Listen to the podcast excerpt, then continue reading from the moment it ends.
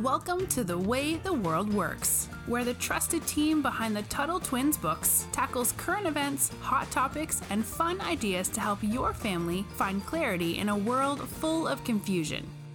Hi, Emma. Hi, Brittany. So, during my time as a teacher in private school, I learned a lot about you know the lies we learn in public school and i'm not just talking about the actual content though that's there too right? Especially now like there's so many incorrect things they're teaching about our founding fathers and the founding of this country in general mm-hmm. but i mean more things like the way the world works which hey that's the name of this podcast. So i want to talk about some of those things today and, and debunk meaning proof false these these silly things we were taught uh, about the world. So the first idea and this to me is the most egregious the worst idea is collective punishment so mm. I remember as a kid, there was always the two kids that wouldn't stop talking, right? There was the two kids that wanted to be the class clown. Sometimes I was one of them, but that were just talking in, in inappropriate times. And the teacher was frustrated because she couldn't teach. But my whole class had to stay after. So I remember we called it class come to order. And when the teacher said class come to order, she'd count down. And how many times she counted down for us to be quiet. It's funny, I can't even believe I remember all this, but we had to stay after that many minutes. And it oh. wasn't like it was a minute. She was just counting one, two, three. So I this used to really rub me the wrong way because why was I being punished for mm-hmm. something two people did? Why weren't those two kids, you know, being punished? And we can talk about whether or not they should be punished in the first place in another episode, but it really bothered me because that's not the way the world should work. Now, sometimes it, it does, I suppose. Um, but yeah. but actually, no, because even if you commit a crime and I mean, we could also talk about the overcriminalization. There's a lot of stuff there. Yeah. But you're held accountable for what you do. But public school teaches you, and again, this goes back to this concept we've talked about about the greater good or the social mm-hmm. contract that if you do something wrong, that everybody needs to be punished for it. So that one is always just really rubbed me the wrong yeah. way. I don't like it. I think it's really detrimental to kids, um, mm-hmm. and and obviously as they turn into adults. So that's my first one. I'll throw it yeah. to you, Emma. Yeah, one one thing that I will say about that too is I think it teaches kids to not take responsibility for their own actions Ooh, because yeah. it's it takes away basically your your thinking that says, "Okay, is this going to get me in trouble or is it not?" And when you grow up thinking, "Well, we're all just going to sort of suffer the same punishment." I think that's almost how you end up with a situation like the the lockdowns where it's like, "Well, we're all suffering the same consequences. Even though we have different actions and different inputs, we're all going to have the same outcome. And we all need to be good and we all need to wear our masks in 15 days to slow the spread. So I think we've all been very conditioned to do that. And the kids that had problems with that are probably all pretty libertarian now. So they're probably entrepreneurs, they're probably yeah. thriving. exactly, exactly. So one thing that really bothered me about school, um, I had many run ins with teachers just for this alone was that there was this idea that the authority figure is always right. And, you know, if you've listened to any of this podcast, you know that that is not true. You know that we we disagree with that notion and we find it ridiculous. But for some reason in schools, and you know, I went to public school, but I also for a couple of years went to private school. I found this was a thing in both, actually, both both forms of school. Um, I, I it's really absurd that we teach kids you know the basics of america. Okay here's the founding fathers were skeptical of big government so they started this that is if you go to a school that still teaches that. Yeah. and we learn about the foundation of america and we learn about you know this idea of self-government and of individual rights. But then the same people try to tell you well if you talk while the teacher's talking then you you need to go sit in the corner or you're going to get you're going to lose your recess or something like that, which, you know, we do need to be respectful. And I, I do believe in showing. That's a, that's a thing yes. my professors taught me. You know, there's a way to disagree, but do it with respect yes. and with, you know. Exactly. Yeah. There there's a difference between decorum and showing respect versus blind, you know, allegiance to authority, which that's not something that is good to just teach kids is no matter what, you need to listen to the authority figures and you need to, you know, believe in what they say because we have seen so many examples throughout history in so many different, you know, ways people abusing their authority and using it to harm people even to harm kids and that's that's not a fun thing to talk about but teachers and authority figures and principals they're not always right And we know that. But the fact that they try to condition kids to believe that is in my in my view very very destructive and it's also not how the real world works. In the real world, you know, when things are going the right way, there's accountability for authority. Maybe there is some decorum and there is a level of respect, but authority figures are not untouchable, infallible, meaning they can never do anything wrong. They're actually people and people make mistakes and people sometimes abuse their power and it's important to remember that. So that's not to say we shouldn't respect people respect our teachers and respect our parents who i know for a lot of you guys are probably your teachers respect is important but it doesn't mean that we just need to blindly follow everything someone says just because they happen to be in a position of authority. Completely agree and um so i'll move on to, to my next one which is and this one always gets me the next lie is that you are always going to be working with people your own age. So mm. it, I call this, you know, age segregation. It's funny to me because we have this idea that every five year old learns the same, you know, at the same pace. Every 10 year old learns at the same pace. And so you you are doing two things. You're slowing down some kids learning, or you're putting mm-hmm. some kids in in uh, you know, advanced like curriculum they're not ready for. You're teaching them things they're not ready for. And also, you're teaching them that you should only socialize with people who are your age.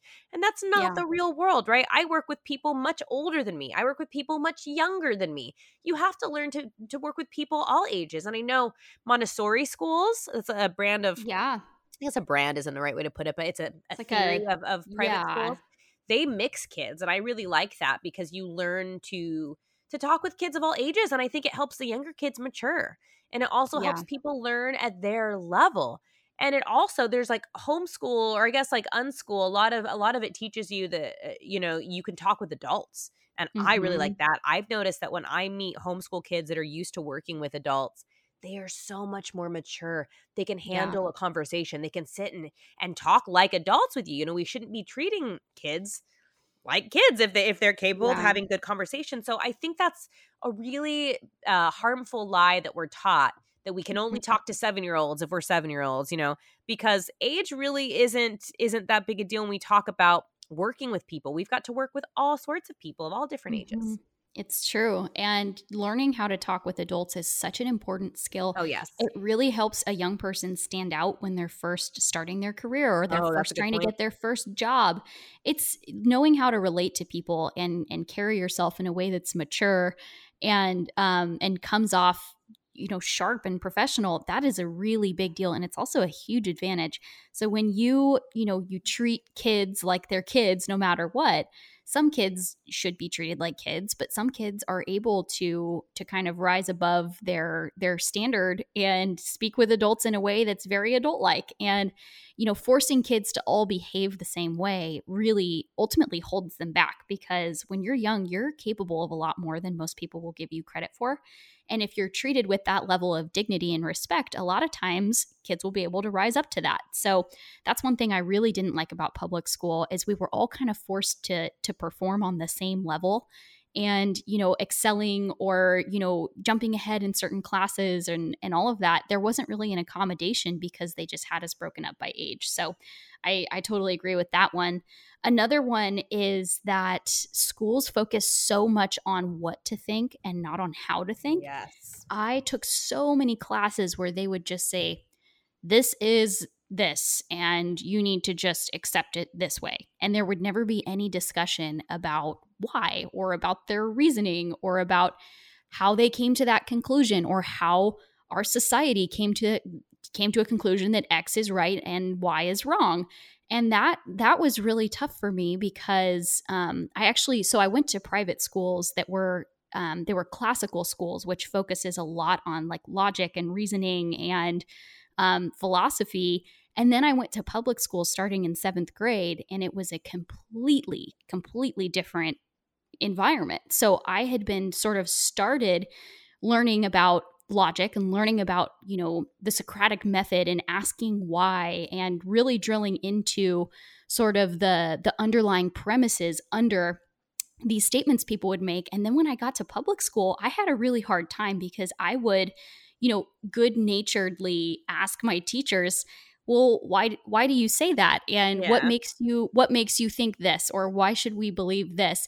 And i was actually coming from a good place. I was coming from a place of respect because i respected them enough to question what they were saying and they did not like it. And i got in trouble a couple times for talking back because they thought that i was just trying to undermine their authority once again. Sorry i got my coffee pot going off over there. But um, yeah, that was a huge problem. And I didn't understand why people got so offended when I would ask why, because to me, I was showing interest, I was engaging with what they were saying. But unfortunately, in public schools, a lot of times it's so much more about just follow the instructions, just take what I say as the gold standard, don't ask why. And that really bothered me. Yeah. So another thing, and I, I completely agree with you on that. In fact, as a teacher, I tried to do the opposite. We talked about Socratic Mhm. method before, and that's asking why instead of just saying this is how it is. So another thing I want to touch on um, is this idea that you don't learn through play, and this Yeah. really bothers me because you know when I was a teacher, our kids only got about twenty minutes of recess a day, and that just broke my heart part of the mm-hmm. reason I don't teach anymore, or at least in, in that capacity, is that you know people have this idea that you only learn if you're in a desk, you know, and, and every hour you've got to switch to a new subject or something like Yeah. that. But that's not how people learn. We learn through interaction with each other because there are so many parts of, of my job where it's not just what I do; it's working with other people. And Mhm. also you learn a lot through play. You know if you're you learn about cause and effect you learn you know if i do this on the playground maybe people won't want to play with me.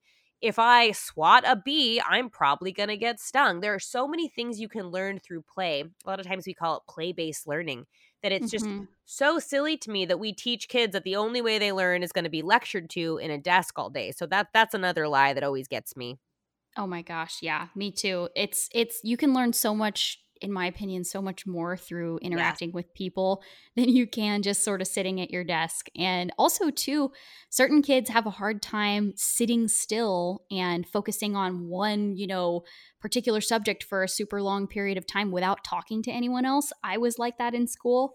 I loved learning and I loved taking on new concepts, but I kind of had to talk about them to get a grasp on what they were. I'm a very verbal person and a very verbal learner. And when we would have to sort of sit at our little desk and not look around and not talk to people, that was really tough for me to stay focused and get that stuff done. And there are tons and tons of people out there who learn that way and everyone learns differently. And that's that's another thing that I wanted to say is that schools do not respect different learning styles. They sort of treat everyone like they all learn the same way. One size fits all. One size fits all and one size does not fit all. And you know i'm sure a lot of a lot of the kids listening can understand this. Maybe you learn really easily by reading something and by looking at it and seeing. You might be a visual learner um, other people might be like an auditory learner where you hear something out loud and it just sticks in your brain forever. So maybe rather than reading you might prefer to listen to audible. And I, I think that there needs to be more of a discussion about you know meeting meeting kids needs in that way where people are not just all treated like their brains all work the exact same way because we know that they don't. And i that's one thing that i think private schools can do a little better sometimes because they see things a little differently.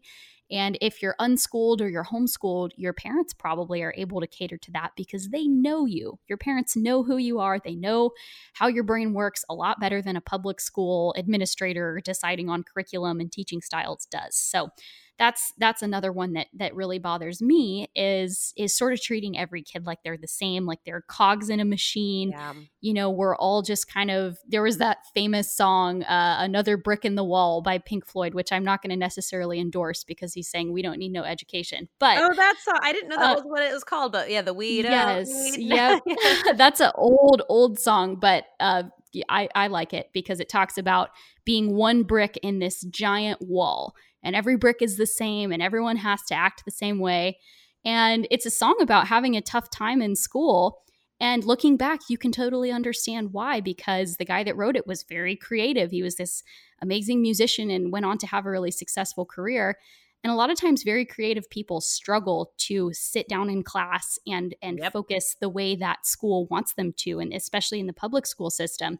So if that's you, don't get discouraged. You know, there are ways that you can that you can learn to learn and you just have to figure out what works for you and hopefully you're in a situation where there's some openness to that, um, whether it's a, a charter school or you're homeschooled or unschooled, and you can sort of figure out what works and and do it that way. But even if you're in private or if you're in public school, I've been there, I understand, and it's not easy. But let me tell you, the real world when you get out there is a lot more open to those sorts of ideas than public school is. So that's going to be my little encouragement as we wrap it up here.